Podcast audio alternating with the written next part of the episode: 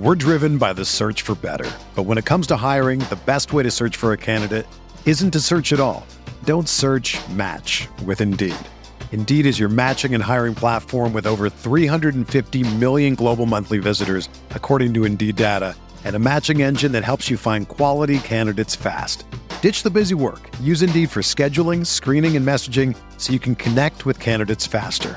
Leveraging over 140 million qualifications and preferences every day, Indeed's matching engine is constantly learning from your preferences, so the more you use Indeed, the better it gets. Join more than 3.5 million businesses worldwide that use Indeed to hire great talent fast. And listeners of this show will get a $75 sponsored job credit to get your jobs more visibility at Indeed.com slash BlueWire. Just go to Indeed.com slash BlueWire right now and support our show by saying that you heard about Indeed on this podcast. That's Indeed.com slash BlueWire. Terms and conditions apply. Need to hire? You need Indeed. Another day is here, and you're ready for it. What to wear? Check. Breakfast, lunch, and dinner? Check. Planning for what's next and how to save for it? That's where Bank of America can help. For your financial to-dos, Bank of America has experts ready to help get you closer to your goals. Get started at one of our local financial centers or 24-7 in our mobile banking app. Find a location near you at bankofamerica.com slash talk to us. What would you like the power to do? Mobile banking requires downloading the app and is only available for select devices. Message and data rates may apply. Bank of America and a member FDIC.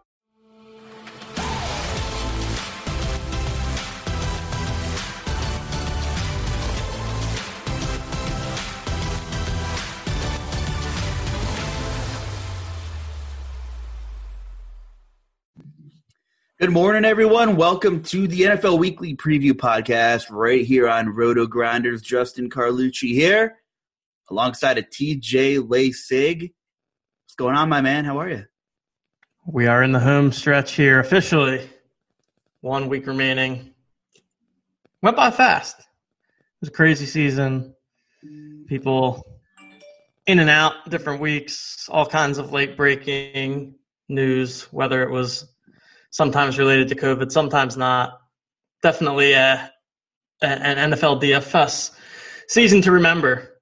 So we'll uh, we're going to try to break down for you guys here some of the the scenarios going into Week 17. I think Week 17 always brings a unique beast because there will be certain games that matter, certain games that don't matter, certain teams that have something to play for, a lot of teams that have nothing to play for.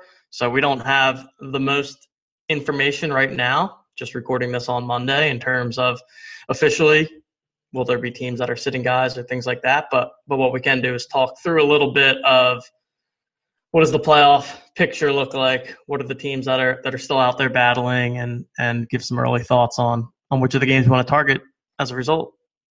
Sounds like a plan. This will be our last preview podcast of the season. And yeah, it went fast. So thank you all for listening. Thanks for your feedback, following us. Hope what we did was useful and try to give you a broad overview and just some preparation for the following week. Don't worry, there's a ton of playoff NFL content on Roto Grinders. A lot of good analysts giving you a lot of good stuff. There's going to be a ton of showdowns I'm positive of, which really just exploded onto the scene the last, you know, year, year and a half, whatever it's been. So a lot of nice little slates the first couple weeks, and there will be showdowns, and of course, uh, these other major sports such as NBA are in full swing too. So, a lot going on. It's been fun, and uh, you know, TJ and I'll be popping around on various shows and and artic- and doing various articles throughout the uh, other seasons here. So, you can check us out TJ, what is your Twitter handle just for the people? We'll, we'll, drop it in the beginning here instead of the end so people can. I like it. Yeah. yeah, yeah. The, the Twitter handle is at TJL5124 DFS. So find me there on Twitter. Give me a follow. It's been it's been a good time doing this show with you. It's uh, definitely enjoyed it. Always good to to talk about the previous week. Do a bit of a early look at the the future week. So it was a good time, and like Justin said, hopefully you guys have enjoyed the show. Yeah, it's been great. Uh, look me up at the J Carlucci. Feel free to hit me up anytime. And in terms of Roto Grinder stuff, I'll try to point you in the right direction. And you know, we we stress it time after time. Our premium products are our top of the line. Ownership projections, lineup HQ is so user friendly, and, and plenty of ways to build uh, to really get you to the top of those leaderboards. Premium Discord chat, you know, a million different reasons. Premium shows. It's awesome stuff. Awesome stuff. Love the team at Roto Grinders. Hope everyone is having a great holiday season as well. And you know, for me as a commissioner of a league where I you know, it's kind of like the league, the show. I feel like a, a lot of hometown friends and uh, a couple of uh, like a melting pot of a couple other people here or there, but we really banter. And what a headache for me it was to just babysit and manage the season with COVID and we couldn't find a venue. We usually drafted the same venue. You know, if you heard some of our pods from months ago, I was just like, it was a headache for me, and I'm glad the season's over. But a real, real gut punch for me as I'm going to finish fourth in my big auction annual league and I'm going to win damn total points. I lobby with my friends every year to pay more to total points because that's the best team, especially in a 16 team league. And uh, I'm the commissioner. I might as well just do it next year, right? Do it, do it or get out, right? But what are you to do, man? So I'm the I'm the third loser in my league, but I got total points, man. You got any annual league sad stories for me? I had a tough, tough season long league this year. I do do three keeper leagues, so I'm in I'm in more of a rebuilding phase. I would say I didn't make the playoffs, but but just didn't no, no championship sweats for me this this past weekend. But what are you gonna do? Got to go. Got to rebuild for the future. Get some of those keepers and, and come back strong next week or next year, I should say. I can't tell if you're if you're talking about your fantasy team or the Eagles, right? Because uh, an abrupt similar spots. and now you get to hear Philly Sports Talk Radio with Hurt, Hurts versus Wentz for the next what seven months. Isn't that exciting? Are you ready for that? To hear the quarterback drama? Oh, there's going to be nonstop drama. I'm sure. I know that. Pederson already came out said Hurts is starting in Week 17. Obviously, no surprise there. But turns out that maybe there's there's some more issues in the, the Philadelphia Eagles football team than there is with just Carson Wentz because they just lost to Dallas, and uh, it's just ugly. It's an ugly scene. I guess that that can transition us a bit here into the the NFC playoff picture. So I guess first reminder for everyone because I, I kind of forgot this myself is that seven teams in each conference are going to make the playoffs this year. So used to be six each, so now there's 14 total teams. The top team in each conference will get the bye. Uh, so in the NFC right now, the way things are looking, that there's nine teams that are still alive, fighting for those seven spots. At the top, you've got the Packers, the Saints, and the Seahawks. All three of these teams have clinched their divisions, but they all still have something to play for because they all have a shot at the number one seed, which is of course very important because it gets them the bye. So all three of those teams will have something to play for, and I believe they are all 425 games. So they'll be happening simultaneously. Then after that in the NFC, you've got Tampa, who's locked into a playoff spot, but still needs to to win because that will give them the highest wild card seed, which we talked about before the show is a is a nice spot because then you get to play the winner of the the dreadful NFC East. So Tampa's got something to play for there. And then you've got three teams battling for the last two wild card spots, which is the Rams, the Cardinals, and the Bears. And the Rams and the Cardinals play against each other. So I believe how it works is that whoever wins that game will be in. And then also if the Bears win, they're in. So basically all three of those teams are kind of in a in a win and in environment. And then, and then you have the NFC East where where Washington, Dallas, and the Giants could all potentially get that that division title and and the I guess fourth seed in the playoffs, despite not deserving the fourth seed at all, in my opinion. Yeah, quite a log jam there. So it's going to be a very interesting Sunday, and you want to target the studs with the ceilings that are in meaningful games. So those games that TJ just rattled off are, are some of what you want to shift your focus to. And I tell you what, though, we don't really have any news on guys sitting, and we could touch on later in the pod some teams that might sit some players, but you can really most likely leave some money on the table because I'm sure there'll be some three and four K guys, you know, larger field GPPs where you can get seriously unique. Some of these guys are going to get, you know, 50, 60 snaps that are, you know, 4K, eh, something like that. I don't even want to begin digging into them because we really can't right now until we get word on on what's happening. But in terms of jockeying for position and competing for uh, you know, home field advantage, and just all these teams trying to get in. There are enough teams where you will have a decent player pool to try to analyze what's going on. And one thing that is a little more cut and dry is the NFC wildcard picture.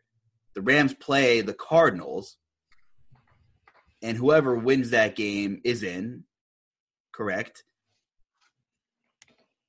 But correct. The other situation there is Chicago who, if they win, will leapfrog either the Rams or the Cardinals, who will lose. So, what a year for Chicago. Mitch, Mitchell gets benched, laughing stock of the league, the Bears, ah, you know. Nick Foles, I like Nick Foles, good guy, played poorly, got hurt. Here comes Trubisky again bringing the Bears back, who are contending for a playoff seed. And Trubisky and the Bears have been pretty popular tournament targets lately. David Montgomery's been good. Allen Robinson, we know how good he's been. And Mitchell Trubisky has been a little more than serviceable, I guess I would say. And, and here we are. That Rams Cardinals game you noticed right away very low total. And we're trying to put the pieces together there. Jared Goff just saw an Adam Schefter tweet. He's going to see a doctor. He will need thumb surgery at some point.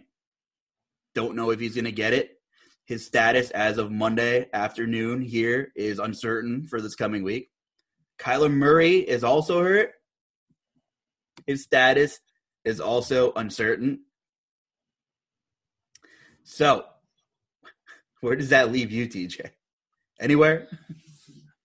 Yeah, I I can't figure out what's going on with that that Cardinals Rams game. Now I'm looking on DK Sportsbook and I don't even see it on the board. So maybe what I am seeing on Vegas Insider isn't correct. It says a 39 and a half point total, which really doesn't make any sense. That's super, super low. But yeah, and, and like you just mentioned, Goffin and, Kyler Murray are both in potential game time decision type of of scenarios there. So I think we need to take a wait and see approach with that game. But if it does come Sunday and everyone's fully healthy, that that seems like a good game to target. Just because again, we want these spots where you have teams that have something to play for and that are going to be using their studs and their best players and and those are obviously going to be the people that have the the highest ceilings in general in this slate so we'll want to keep an eye on that Arizona, LA spot. And then the other one that you mentioned, Green Bay, Chicago. I think that that sets up nicely because you have again two two teams that have something to play for. Green Bay is playing for that number one seed in the bye, which is critical. The Bears are playing to get into the playoffs. So and and you've got some pretty obvious targets there, right? You've got Davante Adams and Aaron Rodgers. You've got David Montgomery, who, like you said, just continues to be a beast. He had a solid game yesterday and, and ran really poorly to get that too. He ended up with 95 yards, five five yards short of the bonus, and got vultured by the backup running back on on a touchdown. I think Mitch ran in a touchdown too. So did yeah. I think he still put up 20 points, and it easily could have been another 30 point game for Montgomery. So I think and and uh, what about Aaron Jones? Did he get hurt? Like, what's his? He got hurt. He came back. He stepped He's out of good. bounds on a long run that should have been called back. Made me mad, but that's okay. Yes, he did. AJ Dillon said he's all good. AJ Dillon showed a glimpse of the future, man. AJ Dillon looked pretty good. I mean, in that offense, I'm sure you know I could probably lace him up and get a couple yards, you know, if I find the right hole. But Dillon did look good, and you know they never. The thing is, Aaron Jones still didn't. Did Aaron Jones sign? He's he still didn't sign an extension, right? So there you go. AJ Dillon look pretty good for the future there if they don't bring Aaron Jones back. But yeah, good point. Yeah. Trubisky still fifty six hundred. You know, twenty four DKP, not bad. Yeah, I think you can go there. And the the other team that that we mentioned in the NFC, or, or two of the other teams, I should say, are, are the Saints and the Seahawks. So again, similar to Green Bay, they're competing for that number one seed. So we've we've got Kamara back up to 9,500 after his near 60 point performance. So no no more $7,600 Kamara, but he's up at 9,500. Probably one of the the better role plays on the slate.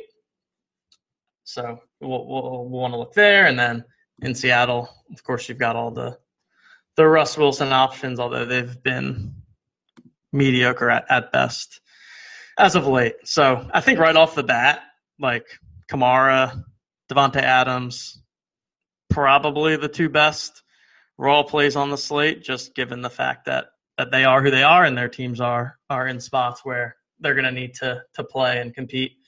So th- those are two guys that that we will likely end up looking to as cash game building blocks, if I had to guess.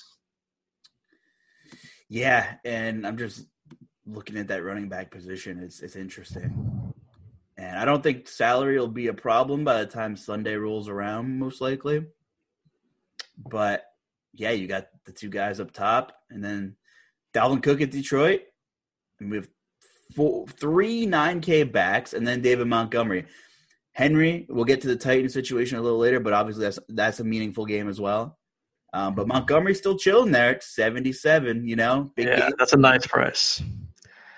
Did you ever think you'd be saying that? 77 is a great right? Montgomery? I know. It's it's crazy, but I it, it, I think he was that's what he was this past week, right?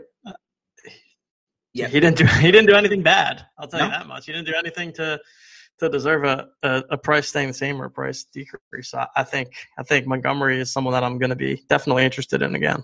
Especially because, like you said, there's going to be some value that opens up somewhere, mm-hmm. right? So that's why my, my, guess as of this time is that it's going to become a very stars and scrubs type of build where you're going to want to get in the the Kamaras, the Davante Adams, the Montgomery, the Derrick Henry, jam in some of the the biggest studs. We'll, we'll, we'll probably touch on the Chiefs in a bit, but the Chiefs have locked up the AFC number one seed, so we could see them either resting guys or I think Tyreek Hill's already banged up, so we're again we're not going to want to pay up for the expensive Chiefs guys if there's any risk that they don't play a full complement of snaps.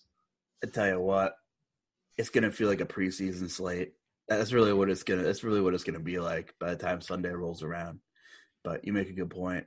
And, and it's not often we get 15 games, right? Like yeah. every the only there's a what the, the Eagle Eagles Washington is the Sunday night game, but all the other teams are playing on the Sunday main slate. So biggest biggest main slate of the year. Yeah, and the other game you mentioned, which I'm very much interested in, is Tampa Bay and Atlanta. I know we play this Jekyll and Hyde game all year with, with where's Tom Brady going to go with the football. I really thought Chris. I really thought he'd lock in on Chris Godwin this year. I, I was wrong. Post bye week, it seems like maybe he made a point to get Mike Evans the ball. Looking at the numbers from week 14 through week 16, Mike Evans had five targets week 14. Antonio Brown had five targets week 14. Week 15, Mike Evans had seven. Antonio Brown has seven. Sunday, Mike Evans doubled it. He had 12 and Brown had six. And you're saying, okay, it might be one game, might be a matchup thing. But when you go over, and I'm using our Roto Grinders premium usage tool app, which is awesome, by the way. But if you go over to look at their air yard market share, a little bit of a different story here. Week 14, Mike Evans 26% led the team. Antonio Brown 6% on the same amount of targets. Week 15, 23% air yard market share for Mike Evans, 19 for Antonio Brown. Okay, it's closer. Last week, Mike Evans doubled him in targets.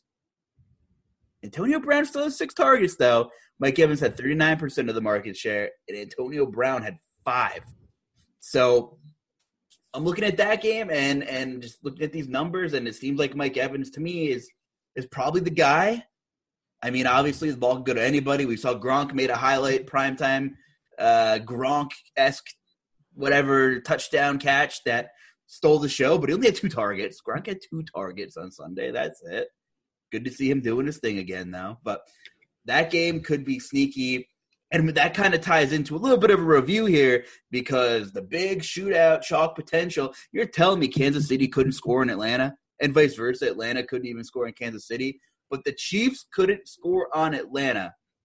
And I've been saying it all year. Yeah, we've seen some teams really smash another team, really take it to them a couple weeks here, but there's just no alpha team in the league. It is seriously any given Sunday. The Jets in one of the biggest underdog upsets in the last decade against the Rams a couple weeks ago. There are no locks. There are no locks. And that Atlanta Kansas City game, a lot of cash plays in that one, right? Calvin Ridley. Calvin Ridley was still fine at the end, need a little bit of comeback there. Um, but I, I was disappointed in the Chiefs' output, and I'm sure annual league wise as well. It probably killed a lot of owners in that one too. So that was a big surprise, but really nothing surprises me anymore. We've seen everything this year, TJ. So you can really get creative, and this is a prime opportunity to leave some money on the table week 17, I think.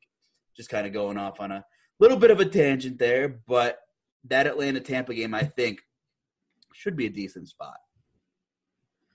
Agreed. Yeah, and I, I could not agree more. It really is a I know it's cliche, but it's a any given Sunday kind of league right now. Got the Jets winning, winning two in a row. You've got the Chiefs barely being able to beat the Falcons. So I, I, I agree. It a lot of randomness in in football right now, and it should make for for fun playoff games though, because I don't think it's super clear like oh it's going to be these two teams at the end. I think that once the dust settles and we have our 14 teams, that anyone's going to be able to beat any of the remaining teams, and it should should make for some exciting games and some exciting playoff DFS slates down the stretch. Couldn't agree more. Uh, yeah. Anything else you want to touch on for, on the NFC side of things? I, um, I think we we mentioned again. We mentioned all the teams that still have something to play for. So any of the teams in the NFC outside those nine do, do not uh, technically have anything to play for. Just Here, you, you mentioned Minnesota and Detroit pre-show. They have a decent total in that game. They do, yeah. So that's a game where it doesn't matter for either of the teams, but they do still have a 54 and a half total. So I my assumption is that total thinks that they're going to to play all of their players still, but we'll want to to keep an eye on that I think, especially with someone like Dalvin Cook. Yeah, it just it, it, it gets a little risky, I, I would say, right? Even if it sounds like Dalvin Cook is a full go, it's it's hard to pay ninety two hundred for someone that even if there's a small percentage chance that you know they rest them up or save them for next year or whatever. But great spot. We've been we've been targeting running backs against Detroit all year long. So I think that, but maybe that game goes a little bit overlooked. Then I don't know how much people are going to focus on on the games where these teams have something to play for. My assumption is that that's going to be the the primary talking point across the industry on on all the podcasts and articles and such. So yeah, that's a lot there. 54 and a half is a, is a big total. And you know, we know we know we know that it's Dalvin Cook and Thielen and Jefferson and Marvin Jones on Detroit side, so we got some options there in that game. And I'm sure some things will pop up, you know, unless you hardcore research it yourself, which I'm sure you can find some tidbits here or there. But another thing you'll see and, and will be discussed is eh, contract incentives, right? A lot of these guys in this league have to be close to a lot of bonuses.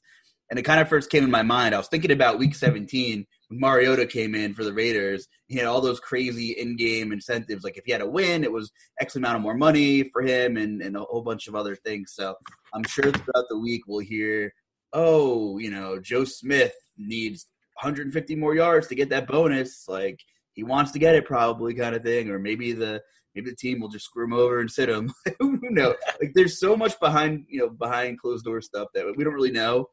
But it just adds another element because you'll for sure see some of that uh, circulate as people are making decisions on, on who to play in their lineups. And looking at the Definitely. TJ, by the way, speaking of a lot going on, a little bit more of a, of a mess over in the AFC. Yeah. Looks like there's eight teams for seven spots. So you, you phrased it well. There's going to be an odd man out, potentially a playoff deserving team is not going to get in. Kansas City clinched number one seed. So there's definitely some rest candidates there. I mean, they slept through the Atlanta game. Might as well sleep through another one. Uh, Pittsburgh and Buffalo both clinched their divisions, but there is some jockeying for position, and Buffalo plays New England after our recording tonight. Uh, that two seed, I think, is still kind of uh, up for grabs. But then you have the real fun Tennessee, Miami, Baltimore, Cleveland, and the Colts are all 10 and 5 trying to take four spots in the postseason. So there there's a lot to sift through there and digest. And I don't know where you want to start, but I do want to say that I saw Warren Sharp post on Twitter. Warren Sharp's the man, by the way. I love his stuff.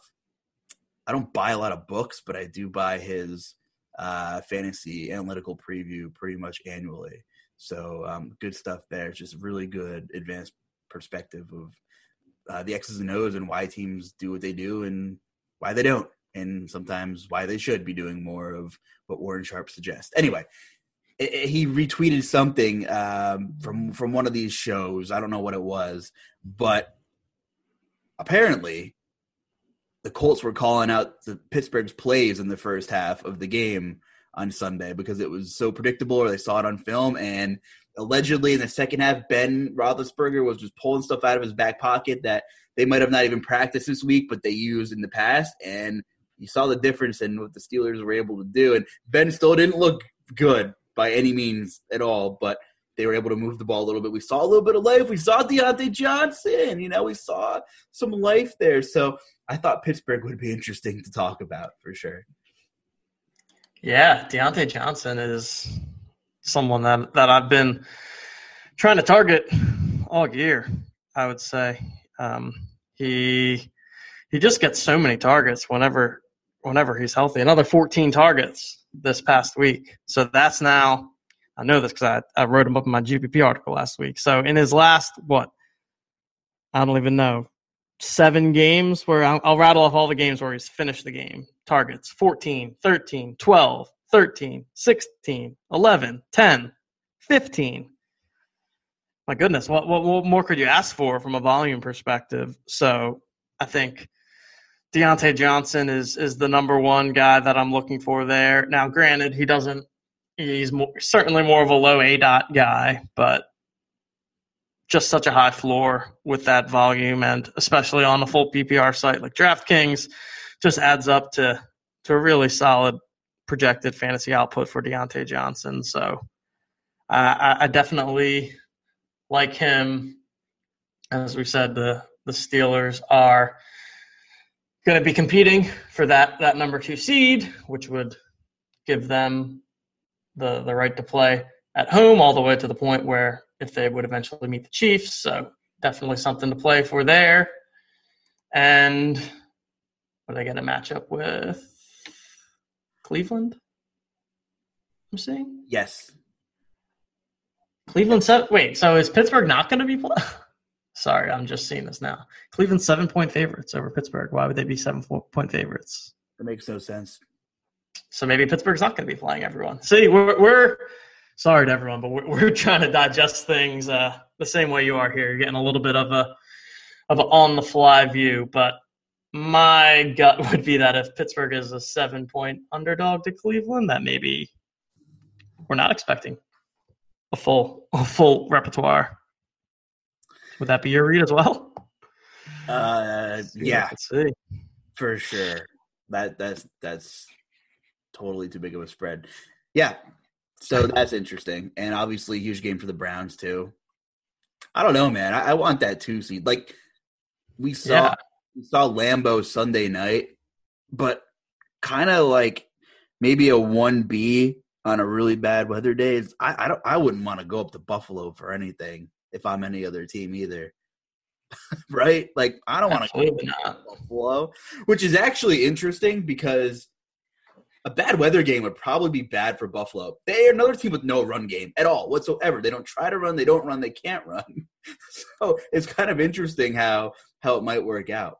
Speaking of, do a, well, is there any early Bills spread without seeing tonight's outcome against New England? What do we have for them? I am seeing the Bills as a two and a half point favorite over the Dolphins. I mean, but I'm also seeing that they opened at five and a half as five and a half point favorites, and it got bet down to two and a half. Oh wow! Well, that's and it's a 44 and a half point total, which is a pretty low total for a Bills game for sure. For a Bills game, yeah, with a high-powered offense like that. Keep an eye keep an eye on that. Those are maybe now two fringe games where yeah, waiting on news.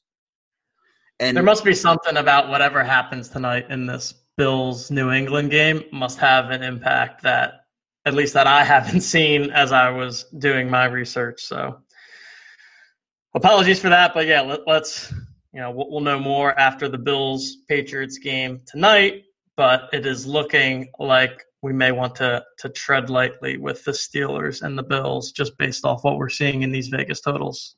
Yeah, it's a big swing, three and a half points or whatever it was. Yep. Good call there. But there are. Let's talk about your Titans. We know that we know that they do need to win, and they have the highest total of the week, fifty six total at Houston. The Texans are seven and a half point favorites. So Houston does not have anything that they are playing for, but but the Titans, your Titans, certainly do, and I think are, are going to be in need of a of a good showing after a not so great one last night against the Packers. Yeah, pretty poor showing. The defense looked as bad as they did all year. Uh, some big plays early though that kind of swung that game. Rashaan Evans, they forced a three and out early in the game, and Rashaan Evans with a dumb penalty. And then obviously the Josh Kalu was the offside, was he not offside? Didn't look like he was offside in the block kick. And then of course, you know, you had Aaron Jones stepping out of bounds and didn't get challenged. So you just can't give Green Bay all of those extra looks at home in the snow, right? It's just a death sentence. And, you know, you take Henry out of the game a little bit, a little bit more. I mean, he still ran the ball a lot, but I think they were just trying to save face a little bit there towards the end. So I'm, willing to throw it out. It, was a little bit fluky, but once again, you know, Titans have what 13 sacks in 15 games now. Jadeveon Clowney on IR, flop. Vic Beasley got cut two months ago. So all these high upside signings that Tennessee had, and not having Pees is a huge a huge loss to them. You look at on paper, you have Desmond King, Malcolm Butler, Adoree Jackson, Kevin Byard, and Kenny Vaccaro in that secondary, which is really good, man. Those are good players. The same defense that that helped them play ground and pound last year. So the Titans in the playoffs and win these gritty games. So it's really weird to me that we have this run oriented uh, play action pass offense that needs to outscore everybody to win football games. I mean, Tannehill could drop back and throw, but that's not when he's at his best. So it's just a bizarre thing where you need to get Henry his touches, but yet you have AJ Brown and Corey Davis and Jonnu Smith. So, I, I'll, okay, the Titans can win the division with a win or a Colts loss. So both games are at four o'clock on Sunday, which is cool. It's great for the sweat. Derrick Henry needs 200 plus for 2,000 yards, and it's kind of funny to say. I think he could actually probably do it. He's one of the, probably the only player in the league, other than maybe Dalvin Cook, that I'm like, yeah, he can run for 200 yards if he gets 30 carries. So I want to see some ownership projections because we have so many players. We have Montgomery at a nice price, couple of studs. I think the real leverage here is Corey Davis coming off a complete donut, a complete donut, and maybe more than ever, Houston's going to be playing the, to stop Derrick Henry if you can on Sunday. They know he wants the record. They know that's their game. But Corey Davis here on this slate will probably be, I don't know, six or seven percent maybe on on on something like this. So that's what I'm looking at. Obviously, you know, Tannehill makes for great GPPs. If you play multi lineups and you know Henry's going to be mega owned, sometimes you want to cover yourself and play a Henry team and then play a Tannehill team because we saw last night Tannehill gets it done with his legs too. So I think there is very high GPP upside in this game. And the big note is whether or not Deshaun Watson is going to play on the other side of things here. So that is obviously huge. And as bad as the Titans defense has been, they're obviously going to be in play then if he sits, I think. Yep. So I'm looking now. It says that Watson, at least he's saying he expects to play in week 17. So let's hope that that's the case because if he does play, I, I do think that this is the premier game to target on the slate. Obviously, we've got Derrick Henry. Take a look. Houston has given up the second most yards, rushing yards in the league to opposing running backs, 151.7 yards per game on the ground. So that sets up very, very nicely for for our friend Derrick Henry. And really, this, this is two teams that I feel like have won a lot of people a lot of GPPs over the course of this season in Tennessee and Houston because for some reason Tannehill and Deshaun Watson are just never quite owned as much as they should be, and their passing pass catching options just never quite seem to be owned. So I I think that you can like I love the Corey Davis call. You can go Tannehill, Corey Davis. You can go Deshaun Watson, Brandin Cooks. Cooks had a breakout game last week or this week, put up 30 DK points on on 10 targets, got over 100 yards, got in the end zone. So I like Watson Cook stacks. We already talked about Henry. I'm curious to see how things are going to end up shaking out between Henry and Kamara at basically the same exact price, both in nice matchups where their teams need to win. So I, I don't know who is going to, to end up being the uh, the more popular play of those two. Maybe people lean Kamara on DraftKings just because of the pass catching ability, and if that's the case, then Derrick Henry's a a fantastic pivot. Although I don't think there's any way we're getting him at, at super low ownership in this matchup. So yeah, love the Titans. Uh, love the, the, the Texans' options on the run backs. Whether it's and David Johnson has been been coming on strong two weeks in a row now. So I think that that he might be even be in play here a little bit as well. This is maybe one of the best four and eleven teams we've ever seen. People are gonna thinking the Titans are just gonna roll in there because they have to win and wash them is not to be the case. Five of their last seven games have been one score games the Texans have played in. In the beginning of the year, they had this gauntlet schedule. Oh, you know, 0 and 4, whatever they were.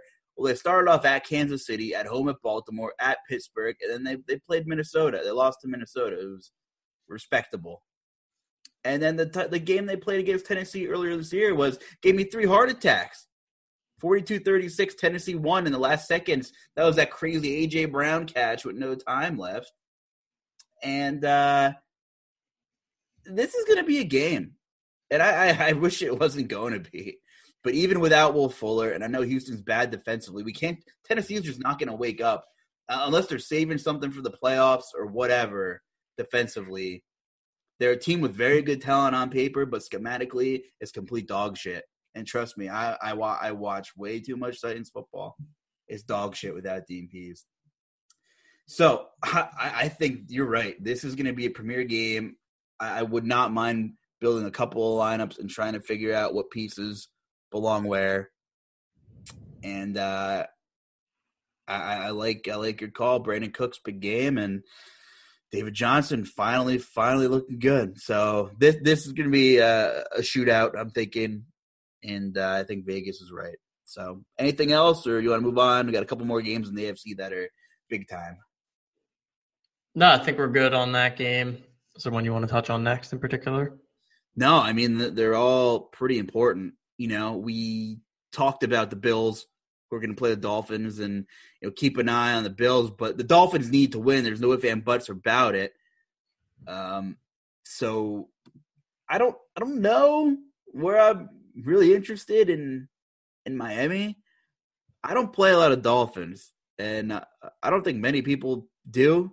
Myles Gaskin has been popular every other week. You know, he had a huge game against the Raiders. Two two receiving touchdowns, 33 DK points. He's been very consistent. I mean, now his price is 6500 so I'm definitely much less interested on a slate where I could probably pay up for any of the other guys we just talked about. So, do you have any, you know, any mild interest in anybody on Miami side of the ball here, TJ? I'm with you there. I, am just not as interested in Miami when when they have Tua at quarterback. When it was when it was Fitzpatrick, I was all about getting getting Fitzy in there, getting DeVante Parker in there, but just just a different offense under Tua. And I think I think you're right with the Gaskin call. He's he's probably the most playable Dolphin that I would look to on this slate. But again, with so many of these other running back options that, that we've talked about, he, he's not at the top of my list, but I have to think that that he's going to come in with very minimal ownership, and he does have have that kind of upside, and does have a, a pretty solid workhorse type of role. Let's see, yeah, last week 14 carries, five targets. That that's a pretty nice role there. So you can you can look to Gaskin, but not not my favorite team to to target Miami. Uh, yeah, we'll move on. We'll keep that quick. Don't need. Yeah, I, I, think. Well, I think an, an, another running back option here that has been quietly very very strong last few weeks, but never seems to get a ton of attention. We, have got the Colts hosting Jacksonville. Yep. 14 point favorites and Jonathan Taylor has been been pretty solid for the past couple of weeks here and as we know Jacksonville's right up there, if not the the number one team that, that we like to target with running backs. They're yeah, they're, they're third worst in the league in terms of, of giving up yards to running backs, 145 yards per game.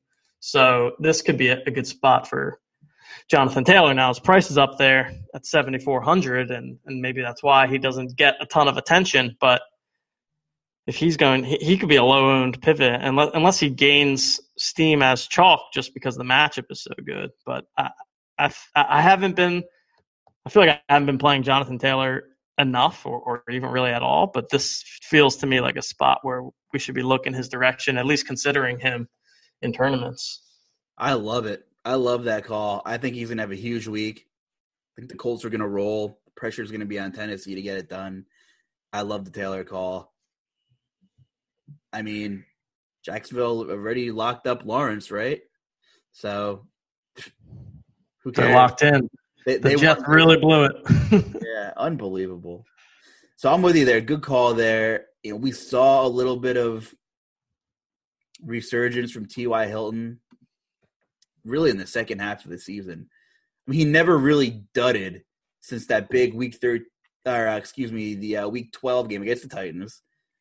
18, 28, 25, 11, 9. Last two weeks, okay, but he's still seeing about the same amount of volume that he has been seeing um, in a plus matchup. So, like, T.Y. Hilton's another one of those guys will be like 5%, but like can win you a GPP, especially in the matchup. We don't love the val- volume, but you know, Michael Pittman was a thing for a week, and I'm sure we both wish it was a little bit longer. Um, but he's in concussion protocol now too. So this is maybe a quiet, sneaky, you know, one-off option, maybe here or there, last piece in kind of guy. Um, I think Zach Pascal caught a touchdown too, but I think they lean on Taylor. You know, he has no tread on those tires. He was rarely used at the beginning of the season. Now he's the guy, and, it, and it's fun to watch. So I'm with you there.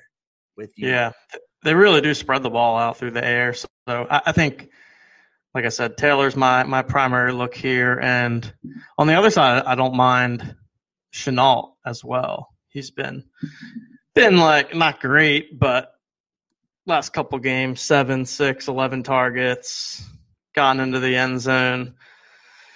two of his last four games, 4,200. So his price came up a little bit. But if you want to, to work any kind of correlation in on the Jaguar side, which you certainly do not have to, it, it's it's always fine to not play any Jaguars. But if I was going to play someone from there, I think that that Shenault is a fine play, and you compare him with Taylor and hope for that game script where where Indy's up, working a lead, running the ball, Jacksonville's playing from behind and throwing a lot, and, and Shenault seems to be the, their target leader and just probably the most talented guy as well. How about your guy, Dare Ogunbowale? 14 carries for 71, five targets. I'm kind of oh baby. I just wanted to see if I could pronounce that. Where's he at? Shot. He's 4,500. I, I'm, I'm, I'm kind of joking, but if he's in the Millie lineup, and now that I like spoke it into existence, I might as well throw him in somewhere. Negative. I just remember drafting him in best ball a couple times, and then he just like never ended up playing. He was so supposed that's. To, he was supposed to be Tampa Bay's Ke'Shawn Vaughn, and now Ke'Shawn Vaughn isn't Tampa Bay's Ke'Shawn Vaughn. Right? right? Yeah. so I mean, he's a guy who who can supposedly catch the ball. I'm kind of kidding, but maybe like a little bit not. So don't don't take that as real advice. But hey, I mean, he got the work, and you know he can catch those passes. Derek Ball, I'm just proud of myself for pronouncing that twice. That's impressive.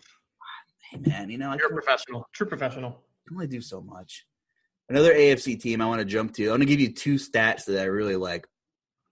My favorite stat of the year, maybe, is that Dez Bryant has two catches in each of the last two games for two touchdowns throwing up the X baby. You love to see it. But what if I told you that Mark Andrews in his career has never seen a game with double digit targets, and he saw 11 last week when push came to shove. Lamar was thrown to his guy, career high in targets. Never saw more than nine, I believe. Got 11 against the Giants. The Ravens need to continue the streak to get in. So initially, I'm thinking I don't mind playing Lamar naked this week. You know, a lot of people do that, but with how crazy this week is going to be, I think you need as much upside as possible. I kind of am like warming up to maybe pairing Lamar with Mark Andrews now that I'm kind of looking at things. Lamar just is the Bengal Slayer. He's the Bengal Slayer. So, man, I, am kind of I'm kind of liking the Lamar Mark Andrews hookup here for GPPs, and I'm kind of looking at this game now. Do you have any thoughts on this game? I like that. I like that. I, I think I'm kind of over the the Hollywood Brown thing. He just he's like okay. He scored another touchdown, but I I'm with you. I, I prefer for prefer Andrews. Eleven targets is I want to say more than more than we've ever seen Lamar lock in on on anyone for. So I like that sign, and I, I like Tee Higgins on the other side too it's always it's always a little bit tough playing somebody against Baltimore, but Higgins has been the guy.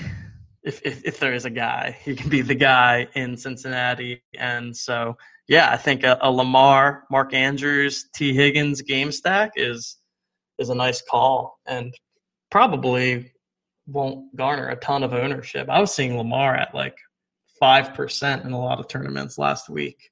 Wow. And uh, maybe maybe that changes now that you know, if Mahomes is not playing at all or not playing a full complement. Maybe more people do gravitate towards Lamar, but he just hasn't been been getting as much traction this this year. So if if we can get another low owned Lamar and pair him up with Andrews, I think that's a great call. Yeah, that that's kind of what I'm thinking right now. On Monday, you know, so much is going to change by Sunday. So we'll see. It, it should be fun. You know, typically we end our show with talking about how ugly tight end is and gun to head, you know, pick one to play. But we are loaded this week. Might as well end the season with a bang. And I'm not ready to end the show yet, but I just scrolled over tight end, TJ. Who knows what Kelce's going to do, right? Is he going to play? Is he not going to play? Uh, my guess is probably not. But hypothetically, he's on the slate. Darren Waller, George Kittle came back. We got Mark Andrews, we just talked about. By the way, Kittle had 92 yards in his first game back in two months. mm is on the slate. Jared Cook in a game that they need. TJ Hockenson, 4,600 in a high total. Gronk and his minuscule target share, but serious upside and a nice matchup. Uh, Noah Fant, I'm like addicted to playing Noah Fant. I don't know why I get suckered into him all the time. I think the guy is serious upside. He always seems to get hurt. But but here we are, and the list goes on. There's even many guys under 4K here. I'm looking at that are in play. Man, what do you think about tight end at first look? What do you, other than Mark Andrews? Have any any uh, input here on tight ends? Because there's a lot to pick from this week. I did the NFL um, Crunch Time Live, and there was a lot of questions about tight ends. A lot of people were going double flex last week. They wanted to play Kelce, who underperformed, and I totally get the play. Um, and I think a lot of people were talking about Austin Hooper and the Browns. Um, you know, you look at the score and you're like, wow. But Austin Hooper got 15 targets while the rest of his team had COVID. And he only had 14 DK points. But I mean, God, the volume was there. I mean, that was it for the Browns. That's that's pretty crazy, actually. Did he have 15 targets all year? Man.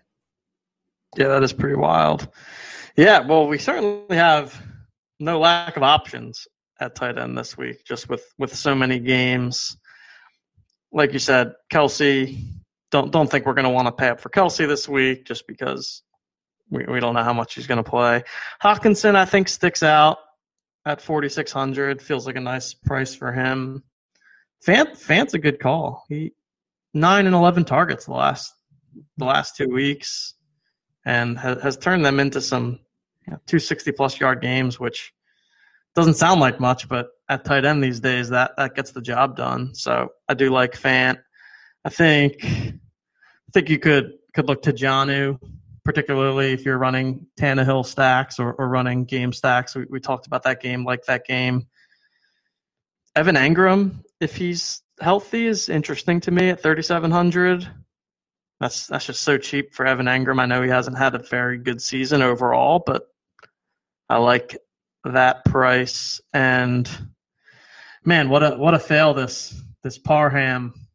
If hopefully I'm saying that correctly, chalk was. I know everyone was was so excited about him, the the XFL superstar, but he he didn't do much of anything yesterday. I, I played him in cash just because he was was so cheap, but uh, I don't know if Hunter Henry is going to be back. Probably, I guess. Speaking of Austin Hooper and tight ends, the Browns are the other AFC team we didn't spend a lot of time on. We talked about the weird spread with Pittsburgh, and we're not, we don't have any news publicly yet, but have to keep an eye on it. But the Browns are you know, they win and they're in. They clinch a wild card berth with a win, but they are big Texans fans because all three of their uh, scenarios, if the Steelers win, involve the Titans losing because the, uh, hmm. uh, because yeah, they'll get the the advantage there.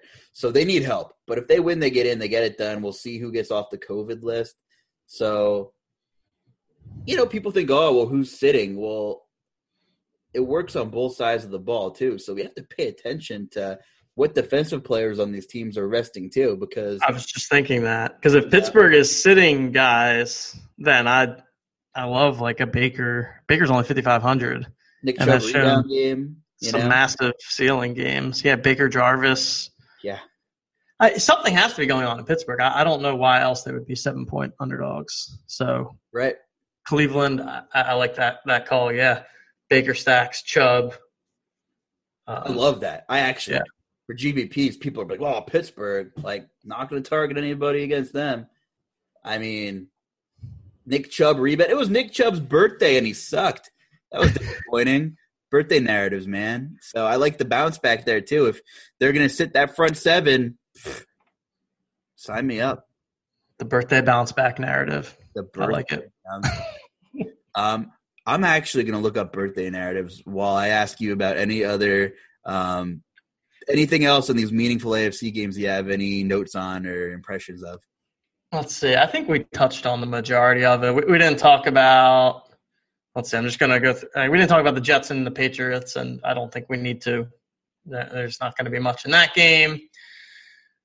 Uh, we didn't talk much about the Chiefs and the Chargers. Again, the Chiefs are going to be likely sitting there, all their guys. The Chargers don't have much to play for, but maybe like an Austin Ekeler is still in play.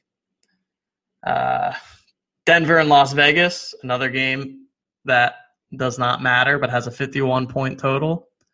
So to me, that's that's one of those games where scoring's got to come from somewhere. And while there's not anyone that we tend to to love from either of those teams, we, we did talk about someone like Fant. You've obviously got Darren Waller, so can look through some guys from from that game as well. But for the most part, again, I'm going to be looking to to focus my core game stacks around some of these games we talked about with the the teams that have something to play for, and then we'll just look to balance that with whatever value may open up over the course of the week, given teams that are are sitting guys, and and I'm I'm sure that some like min priced running backs and or wide receivers are, are going to become viable, and we'll want to get those into our lineups.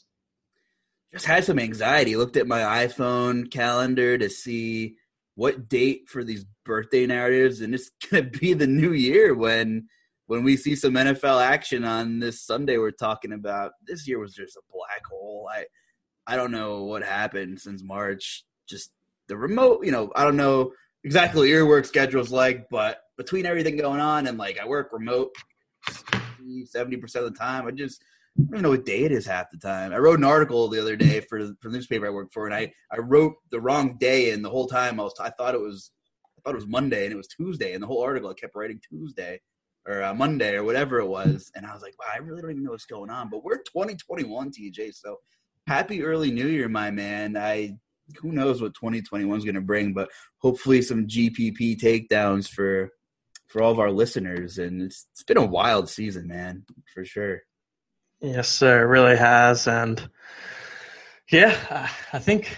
Is there anything else you wanted to to touch on? I think we've we've kind of hit it all. Definitely stay tuned to, to all the content that we'll have coming out over the, the rest of the week at RotoGrinders. We'll keep, well, you know, bunch of the other guys will be keeping you up to date on, on these team situations, injury situations, who's sitting, who's playing, all that good stuff. But hopefully we at least help point you guys in the in the right directions as we we start to think about things and finish up this final week of the regular season yeah, it's KhaDarel Hodge's birthday for the Browns. So if he's healthy, there's your sub 1% birthday narrative. Where's Allen Lem when you need him? Play for Sunday. And also it's Dallas Goedert's birthday on Sunday. So they don't really have anything oh, to play for. Well, are the Eagles or what's your gut? What are you hearing down there in Philly? Are we, who are we going to see? You have any idea at all?